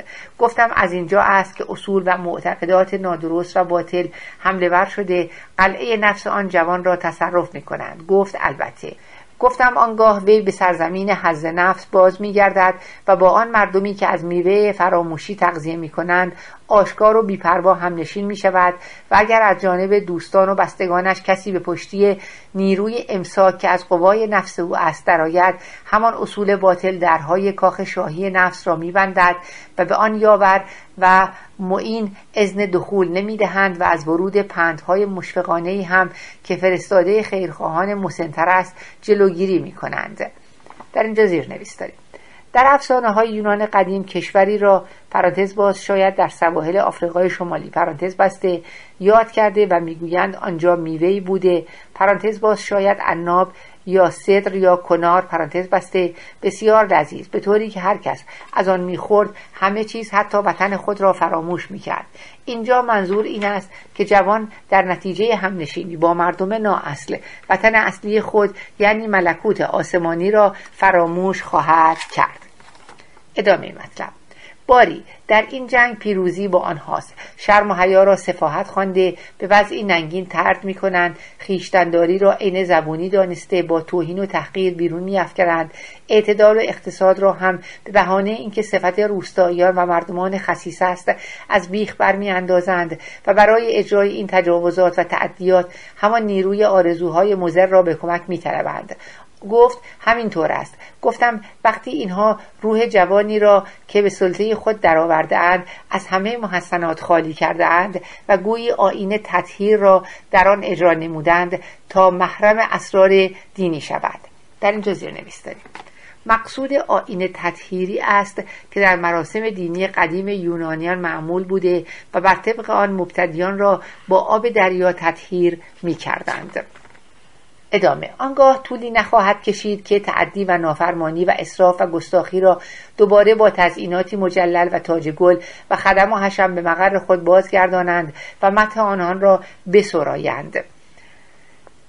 و ستایش آنها چیزی فروگذار نکنند. یعنی تعدی را شهامت نام نهند نافرمانی را آزادی خوانند اسراف را جوانمردی و گستاخی را شجاعت گویند. باری به یک چنین طرزی جوان از طبیعت اصلی خود که به آرزوهای لازم خو گرفته بود منحرف می شود و آزادی و بیقیدی را که بنای آن بر تمتع از خوشیهای زائد و مضر است مسلک خیش می سازد گفت این بدیهی است. گفتم اما وی از آن پس چگونه زیست خواهد کرد؟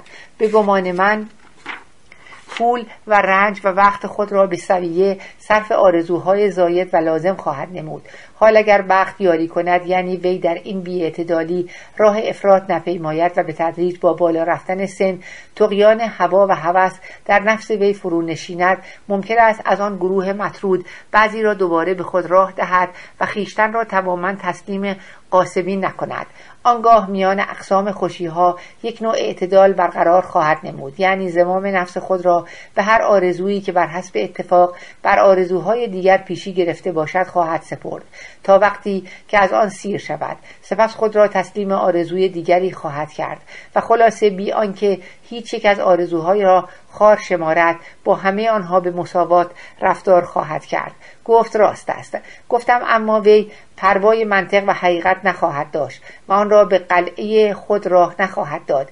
و اگر کسی چنین گوید که فلان خوشی ها ناشی از آرزوهای شریف و نیکو و فلان خوشی های دیگر ناشی از آرزوهای ناشایسته است و بنابراین باید از آن گروه اول استقبال و تجلیل نمود و از گروه دوم پرهیز و جلوگیری کرد وی همه این سخنان را با بیاعتنایی تلقی خواهد نمود و چنین خواهد گفت که این خوشی ها همه از انواع واحدند و در خوبی میان آنها تفاوتی نیست. گفت آری کسی که دارای چنین خصلتی باشد البته همینطور رفتار خواهد کرد. گفتم بنابراین وی هر روز را به انجام آرزویی که پیش آید میگذراند. امروز به نوای نی باده می نوشد فردا از می می پرهیزد تا لاغر شود. یک روز ورزش های سخت را به خود هموار می کند روز دوم را به تنبلی و بیفکری می گذراند روز سوم در دریای فلسفه سرنگون می گردد غالبا به کارهای سیاسی می پردازد و از جای خود برخواسته آنچه به خاطرش خطور کند می‌گوید یا کاری که به فکرش برسد می‌کند. یک روز به حال لشکریان قبطه می‌خورد و دلباخته کار جنگ می‌شود. روز دیگر عاشق پیشه صنعتگران میگردد و سودای تجارت در سر میپروراند. خلاصه رفتارش تابع نظم و قاعده ای نیست و چون این شیوه زندگی را دلپذیر و قرین آزادی و کامروایی میپندارد هرگز در تغییر آن بر نمیآید. گفت به راستی رفتار این مرد مساوات طلب را خوب بیان کردی. گفتم گمان می کنم این را هم نشان داده باشم که چنین شخص مجسمه همه نوع حالات و اخلاق است و مرد زیبا و رنگارنگی که نمونه حکومت دموکراسی است هموست بنابراین بسیاری نفوس چه مرد چه زن آرزوی زندگی او را دارند که نمونه هر نوع حکومت و اخلاقی در آن یافت می شود گفت همینطور است. گفتم پس خوب است این شخص را قرینه حکومت دموکراسی بدانیم چون وی را می‌توان به حق دموکرات خواند. گفت تصدیق می‌کنم. گفتم اینک موقع آن رسیده که زیباترین نوع حکومت و زیباترین اخلاق فردی را در نظر گیریم. منظورم حکومت استبدادی و رفتار مرد مستبد است. گفت صحیح است. گفتم پس این ای دوست عزیز بیا ببینیم کیفیت استبداد چیست. موضوع پیدایش آن محل اشکال نیست چون بدیهی است که استبداد از دموکراسی پیدا می شود. گفت بدیهی است. گفتم تبدیل دموکراسی به استبداد کما بیش مثل تبدیل اولیگارشی است به دموکراسی. آیا اینطور نیست؟ گفت چطور؟ گفتم مگر هدف قایی اولیگارشی و مایه هستی آن ثروت نبود. گفت چرا؟ گفتم همین افراد در ثروت و بیاعتنایی به همه چیز سوای مال دنیا بود که موجب تباهی اولیگارشی گردید. گفت راست است. گفتم آیا نمی‌توان گفت که علت تباهی دموکراسی هم همین است؟ یعنی افراد در چیزی است که دموکراسی آن را کمال مطلوب خود می‌داند. گفت آن چیز کدام است؟ گفتم آن چیز آزادی است. در شهر دموکراسی خواهید شنید که هیچ نعمتی بالاتر از آزادی نیست و تنها شهری که مرد آزاد در آن زیست تواند کرد همان است. گفت آری بارها این سخن را شنیدم گفتم نتیجه ای که می‌خواستم بگیرم این است که افراد در همین نعمت آزادی و بیاعتنایی نسبت به چیزهای دیگر موجب می شود که این حکومت هم تغییر کند و زمینه برای استبداد فراهم شود. گفت چطور؟ گفتم وقتی در شهر دموکرات که تشنه آزادی است زمام کار به دست ساقی ناشایسته افتد شهر اعتدال فراموش می کند و از فرط آزادی مست می شود آنگاه اگر حکام زرنگی به خرج ندهند و شهر را کاملا آزاد نگذارند به اتهام خیانت و پیروی از مسلک اولیگارشی محکوم و مجازات خواهند شد. گفت به راستی همینطور است. گفتم اگر کسانی یافت شوند که مطیع حکام باشند شهر آنان را تحقیر خواهد کرد و ذلیل و غلام صفت خواهد خواند. اما درباره حاکمی که به شیوه محکوم یا محکومی که به شیوه حاکم رفتار کند چه در خلوت چه آشکارا ستایش و تجلیل روا خواهد داشت. حال آیا در یک چنین شهر عشق آزادی همه چیز را فرا نخواهد گرفت؟ گفت چرا؟ گفتم ای دوست عزیز این رویه افراد در آزادی به داخل خانه ها هم سرایت خواهد کرد و سرانجام حتی میان جانوران نیز حکفرما خواهد شد.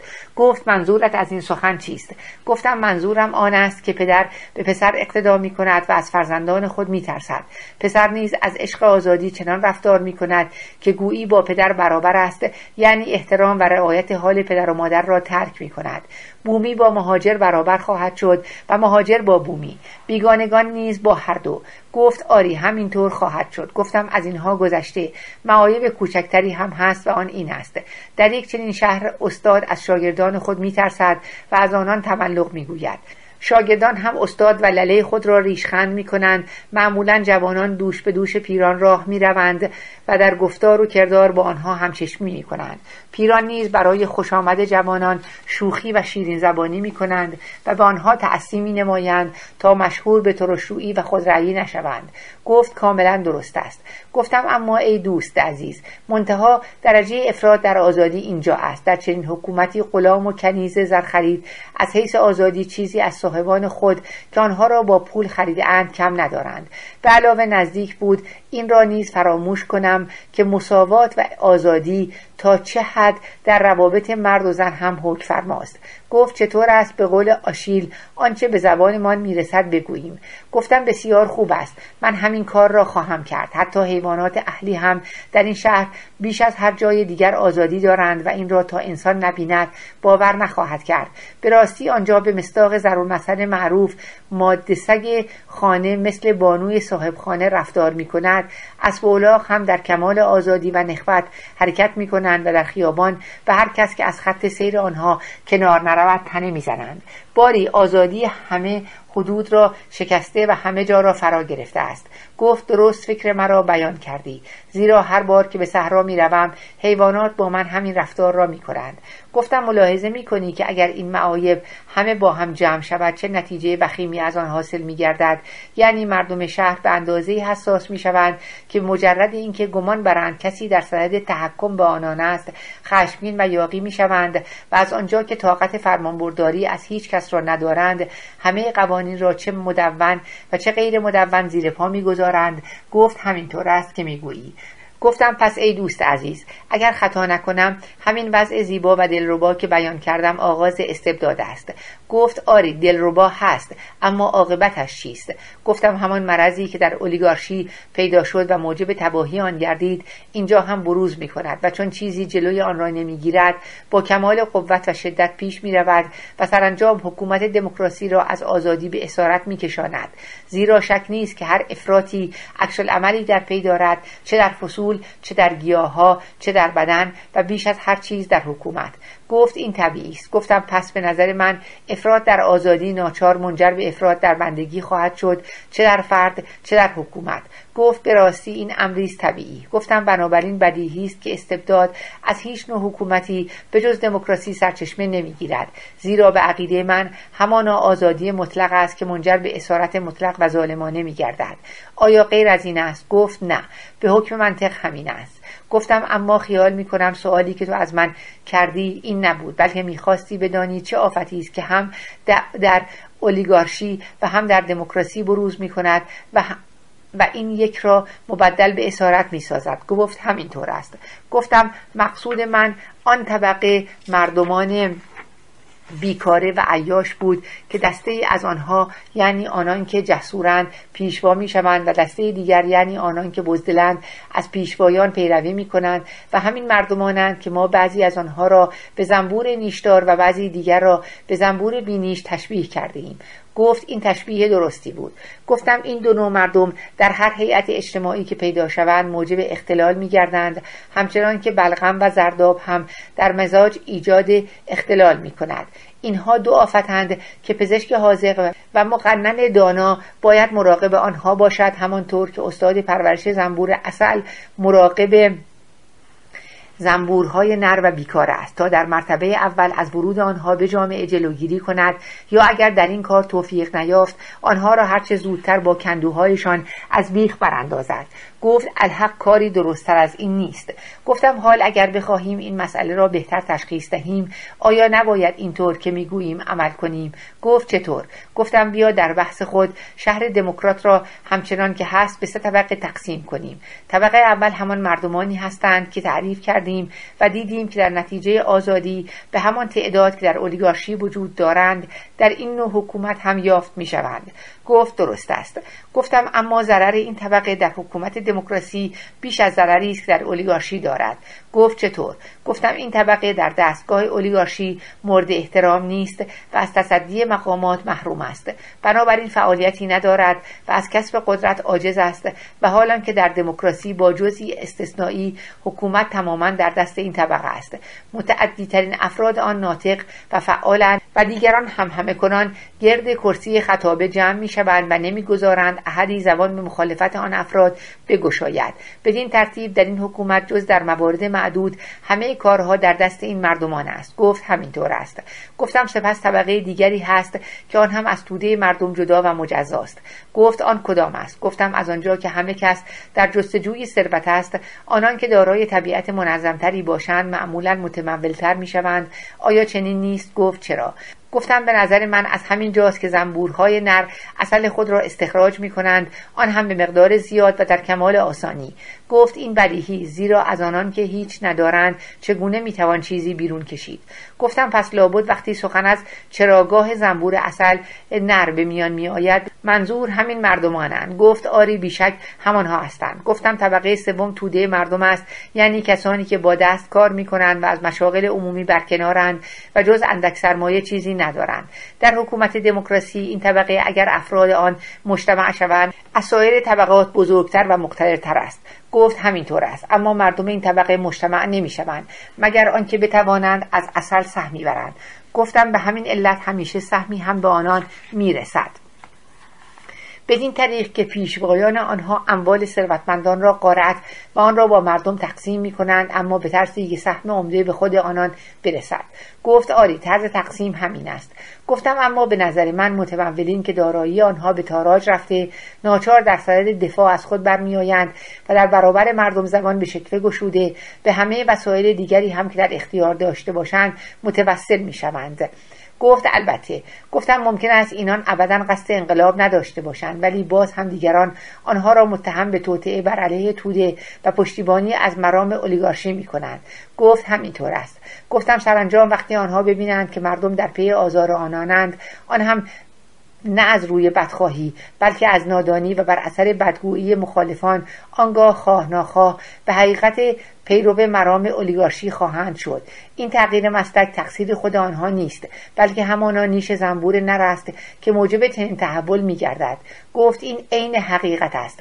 گفتم از همین جاست که اعلام جرم و محاکمه و منازعه بین افراد بروز می کند گفت البته. گفتم اما عادت و روش معمول توده مردم این است که یکی را که طرف توجه آنها است به پیشوایی خود برگزینند. و سپس به تجلیل و تقویت او همت گمارند. آیا این طور نیست؟ گفت چرا همینطور است؟ گفتم پس اینک معلوم گردید که استبداد از چه ریشه می روید همین پشتیبان توده تنها شاخه ای است که حاکم مستبد بر سر آن سبز می شود گفت این بدی است. گفتم اما این تغییر ماهیت از پیشوایی توده به سیادت مطلق چگونه آغاز می شود البته آنگاه شروع می شود که پشتیبان توده مطابق مضمون افسانه‌ای که در خصوص معبد زئوس لیسهی واقع در آکادی نقل می نماید رفتار کند. گفت آن افسانه چیست؟ گفتم مضمون افسانه این است که اگر در گوشت قربانی روده آدمیزاد با روده جانوران آمیخته و قیمه شود کسی که از آن بخورد ناچار مبدل به گرگ می گردد مگر تو این داستان را نشنیده بودی؟ گفت چرا؟ گفتم به همین منوال کسی که پیشوای مردم است چون توده را مطیع فرمان خیش مییابد جلوی خود را نمی‌تواند گرفت بلکه دست خود را به خون هم نوع می آلاید. افراد را به وسیله تهمت و افترا که حیله متداولی است به دادگاه میکشاند و جان آنان را برباد می دهد. با زبان و دهان ناپاک خون خیشاوندان خود را می آشامد. برخی را از میهن میراند برخی دیگر را به قتل میرساند راه گریز از پرداخت قروض را نشان می دهد. زمین ها را به طرزی نوین بین مردم تقسیم می کند. آنگاه به حکم جبر و ضرورت چنین کسب یا به دست دشمنان خیش هلاک می شود و یا به زمامداری مطلق می رسد و مبدل به گرگ می گردد. آیا اینطور نیست؟ گفت به حکم اجبار همینطور است. گفتم سپس همین شخص به جنگ ثروتمندان می رود گفت آری. گفتم اگر او را از کشور برانند و پس از آن علا رغم دشمنان بازگردد آیا نه این است که حاکم مطلق و مستبد تمام ایار خواهد شد؟ گفت چرا؟ گفتم اما دشمنان وی اگر نتوانند او را از کشور برانند یا به وسیله تحریک مردم موجبات قتل او را فراهم سازند آنگاه در خفیه توطعه خواهند کرد تا او را به هلاکت برسانند. گفت غالبا همینطور است. گفتم کسانی که کارشان به اینجا رسد معمولا متوسل به تقاضای مشهور حکام مستبد می‌شوند. یعنی از مردم برای خود مستحفظ می‌خواهند تا قهرمان و مدافع توده در امان بماند. گفت آری. گفتم به عقیده من توده هم برای این قهرمان از گماشتن مستحفظ دریغ نخواهد کرد زیرا در عین اینکه به حال خود کمال اطمینان را دارد بسیار نگران حال مدافع خیش است. گفت راست است. گفتم پس ای دوست عزیز ثروتمندی که به علت ثروت خیش مزنون به دشمنی با توده است. وقتی وضع را چنین ببیند به یقین مطابق آنچه حاطف غیب به کرسوس الهام نمود رفتار خواهد کرد. یعنی از راه ساحل ریگزار هرموس خواهد گریخت. هیچ درنگ نخواهد کرد و از اینکه دیگران وی را بزدل خوانند ترس نخواهد داشت. در اینجا زیر نویس اشاره به پندی است که به قول هرودوت سروش غیب به کرسوس داد. ادامه. گفت اگر چنین ترسی به خود راه دهد روزگارش تباه است. گفتم آری اگر در حین فرار دستگیر شود کشته خواهد شد. گفت البته. گفتم اما آن پیشوای توده کسی نیست که از پا درآید و تنه سنگین خود را به خاک افکند بلکه وی بسیاری از رقیبان خود را به زمین افکنده و سپس بر عرابه دولت سوار می شود و از پیشوایی مردم به سیادت مطلق می رسد گفت همینطور است. گفتم حال چطور است از سعادت این مرد و شهری که وی در آن پرورش یافته سخن گوییم گفت بسیار نیکوست. گفتم در روزهای اول و آغاز کار برخورد وی با همه کس با خنده و خوش آمد است. حاضر نیست او را مستبد بخوانند. هزاران وعده چه به افراد چه به عموم می‌دهد. وامهای مردم را میبخشد. زمینها را بین عموم و طرفداران خیش تقسیم می‌کند و در رفتار خود با همه تظاهر به حسن سلوک و مهربانی مینماید. آیا چنین نیست؟ گفت همینطور است. گفتم اما آنگاه که کار دشمنان خارجی را ساخت یعنی با بعضی از آنان سازش نمود و بعضی دیگر را تباه کرد و خاطرش از جانب آنان آسوده شد. همه کوشش خود را در این راه به کار خواهد برد که جنگ ایجاد کند تا مردم محتاج به سرکرده و سردار شوند. گفت این منطقی است. گفتم منظور دیگر او هم این است که مردم شهر از فشار مالیات فقیر شوند و ناچار در صدد رفع هوایج روزانه خیش برایند و نتوانند بر علیه او توطعه کنند. گفت این بدیهی است. گفتم حال اگر وی در حق بعضی از مردم شهر بدگمان شود یعنی چنین پندارد که آنان از آزادمنشی حاضر نیستند.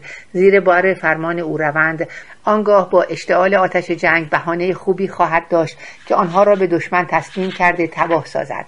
پس به همه این علل حاکم مطلق همواره مجبور است جنگ ایجاد کند. گفت آری همینطور است. گفتم اما نتیجه این رفتار وی آن است که مردم از او بیزار شوند. گفت آری نتیجه اش جز این نیست. گفتم لابد در میان آنان که به ترقی وی کمک کرده و صاحب نفوذ هستند عده یعنی کسانی که دارای شهامتند سراحت لحجه خود را چه در برابر او و چه در میان خود حفظ کرده و از وضعی که پیش آمده انتقاد خواهند نمود. گفت این محتمل است. گفتم پس حاکم مطلق اگر بخواهد سیادت خود را حفظ کند مجبور است همه اینها را نابود سازد و سرانجام در میان همه مردم چه دوست و چه دشمن احدی باقی نخواهد ماند که کمترین ارزشی داشته باشد. گفت این بدیهی است. گفتم پس وی باید با نگاهی تیز تشخیص دهد که صاحبان شجاعت و شهامت و حکمت و ثروت کیستند تا خواه ناخواه با آنان بجنگد و در راه آنان دام گسترده کشور را از وجود آنان پاک کند. این است سعادت او. گفت این تطهیر عجیب, عجب کار بزرگی است. گفتم آری درست عکس تطهیری است که پزشکها انجام می‌دهند. زیرا پزشک بد را از بدن دور می کند و خوب را به جای می گذارد و حال که وی خلاف این را می کند گفت ظاهرا وی از این کار ناگریز است زیرا بر آن است که قدرت خود را حفظ کند. گفتم آری این مرد سعادتمند مجبور است از دو شق یکی را اختیار کند یا با مردمی فرومایی که از او بیزارند زیست کند و یا دست از زندگی بشوید. گفت آری شق دیگری نیست. گفتم اما هرچه مردم در نتیجه رفتار وی از وی بیزارتر شوند احتیاج او به مستح فزین متعدد بیشتر خواهد شد. آیا چنین نیست؟ گفت چرا؟ گفتم اما این مستحفظین و وادار کیستند و وی آنان را از کجا دعوت خواهد کرد؟ گفت احتیاجی به دعوت نیست زیرا آنها خود دسته دسته فرا می‌رسند به شرط آنکه وی مزد آنان را بپردازد. گفتم اگر خطا نکنم منظور تو باز هم زنبورهای بیکاره دیگری است. یعنی زنبورهای اجنبی که از هر سو فرا رسند. گفت خوب فهمیدی. گفتم اما او در داخل کشور خود نیز می‌تواند کسانی را برای این کار پیدا کند یا شاید خیال می‌کنی وی از این اقدام خودداری نماید. گفت کدام اقدام؟ گفتم می‌تواند غلامها را از دست صاحبانشان بگیرد و آنان را آزاد کرده در سلک مستحفظین خیش درآورد. گفت البته این کار ممکن است و به راستی مستحفظینی مطمئنتر از آنها پیدا نخواهد کرد. گفتم اگر سرنوشت حاکم مستبد این است که اول اطرافیانش را به هلاک رساند و بعد دوستان و معتمدین خیش را از میان این گونه مردم انتخاب کند الحق سعادت وی کامل است. گفت به هر صورت دوستان او همینها هستند و جز اینان کسی را ندارد. گفتم پس اگر بخواهد کسی از اعمالش تمجید کند همین اشخاص هستند. همنشینان او هم اهالی تازه شهر خواهند بود اما مردمان درستکار از او بیزار و گریزانند. گفت جز این بود. گفتم بی جهت نیست که معمولا تراژدی و مخصوصا اوریپیدا را که سرآمد صاحبان این هنر است معلم حکمت می‌خوانند. گفت چطور؟ گفتم از سخنهای پرمغز او یکی این است که حاکم مستبد بر اثر معاشرت با حکماست که حکیم می شود بدیهی است که منظور وی از حکما همان معاشرین حاکم مستبد است. گفت سخن دیگری هم که وی در متن استبداد گفته است این است که استبداد انسان را با خدایان برابر می کند به علاوه هم این شاعر هم شعرهای دیگر بسی چیزها از همین قبیل در ستایش استبداد گفتند. گفتم از اینکه ما مصنفین تراژدی را به علت ستایشی که درباره استبداد می‌کنند به شهر خود راه نمی‌دهیم. من از جانب خود و آنان که حکومتشان نظیر حکومت ماست از آن مصنفین پوزش می‌خواهم و امیدوارم که آنان به حکمت خیش ما را ببخشند. گفت من به سهم خود خیال می‌کنم که آنان یا لااقل مصنفین آنها ما را خواهند بخشید. گفتم اما آنها به همه شهرهای دیگر سفر خواهند کرد و توده مردم را گرد آورده کسانی را که دارای صدای زیبا و قوی و مؤثر باشند اجیر خواهند کرد و حکومت ها را به طرف استبداد و دموکراسی سوق خواهند داد. گفت البته. گفتم از این گذشته البته آنان در ازای خدمت خود اول از حکام مستبد و سپس از حکومت های دموکراسی موضوع افتخارات کسب خواهند کرد. اما هرچه به حکومت های شریف نزدیکتر شوند عظمت آنان کمتر می شود تا آنجا که از درماندگی دیگر عقب قدم فراتر نمی توانند نهاد. گفت درست است. گفتم اما از مطلب دور افتادیم. اکنون برگردیم به اردوی حاکم مستبد و ببینیم که وی سپاه مستحفظین خود را که از افراد زیبا و متعدد و گوناگون و متغیر تشکیل یافته چگونه نگاهداری می کند گفت واضح است که اگر در معابد شهر موقوفات گرانبهایی یافت شود وی اول آنها را خواهد فروخت و مدام که بتواند از این محل مصارف خود را تأمین کند به همان میزان از مالیات مردم خواهد کاست گفتم اما وقتی این منبع درآمد تمام شود چه خواهد کرد؟ گفت بدیهی است که وی با میهمانان و ندیمان و معشوقه هایش از میراث پدری خواهد خورد. گفتم فهمیدم. مقصود از این است که توده مردم که حاکم مستبد را به وجود آوردهاند از او و یارانش نگاهداری خواهند کرد. گفت آری آنها از این کار ناچارند. گفتم اما در این باب چه می‌گویی؟ ممکن است توده مردم روزی خشمگین شوند و به وی چنین گویند که این شرط انصاف نیست که پسر وقتی به سن رشد رسید به خرج پدر زیست کند بلکه بالعکس بر اوست که از پدر دستگیری نماید و نیز ممکن است چنین گوید که اگر وی را به دنیا آورده و به پایه بلندی رسانیده اند بدین منظور نبوده است که وقتی او بزرگ شد آنان خود بنده بندگان خیش شوند و نان پسر و غلامها و کاسلیسان او را بدهند بلکه به این امید بوده که تحت لوای او از سلطه متمولین و بزرگزادگان شهر آزاد شوند. بنابراین آنان به وی و یارانش فرمان خواهند داد که از شهر خارج شوند. همانطور که پدر ممکن است فرزند خود و همنشینان حرزه او را از خانه بیرون کند. گفت آری در آن صورت مردم به یقین خواهند فهمید که چه فرزندی به وجود آورده و چه کسی را در ناز و نعمت پرورانده که اینک در برابر او عاجزند و از عهده کسانی هم که می‌خواهند از شهر خارج کنند بر نمیآیند. گفتم چه می‌گویی؟ مگر ممکن است حاکم مستبد جسارت را به جایی رساند که نسبت به پدر عنف و زور به کار برد و اگر پدر مقاومت کرد دست بر وی او, بلند کند. گفت آری اول اسلحه او را خواهد گرفت و بعد با او همینطور رفتار خواهد کرد. گفتم پس از این قرار که تو می‌گویی حاکم مستبد پدرکش است و فرزند ناخلف که نسبت به خویشاوندان سال خورده خود ظلم روا میدارد و به نظر من بیشک معنی استبداد همین است. توده مردم بر طبق ضرب المثل معروف به امید آنکه از دود رهایی یابند گرفتار آتش می‌شوند یعنی خود را از بند اسارت مردان آزاد نجات می‌دهند. اما آنگاه دچار استبداد غلامان میگردند. به عبارت دیگر از آن آزادی بیحساب و بیقاعده که سابقا داشتند دست میشویند و آنگاه جامعه سختترین و تلخترین بردگی را که همانا بندگی غلامان است برتر می‌کنند. گفت همینطور است. گفتم اینک اگر مدعی شویم که طرز تبدیل دموکراسی به استبداد و صفات این نوع حکومت را به خوبی بیان کرده ایم آیا گذاف گفته ایم؟ گفت نه. این توضیح به راستی کافی بود. صفحه 502 و پایان کتاب هشتم.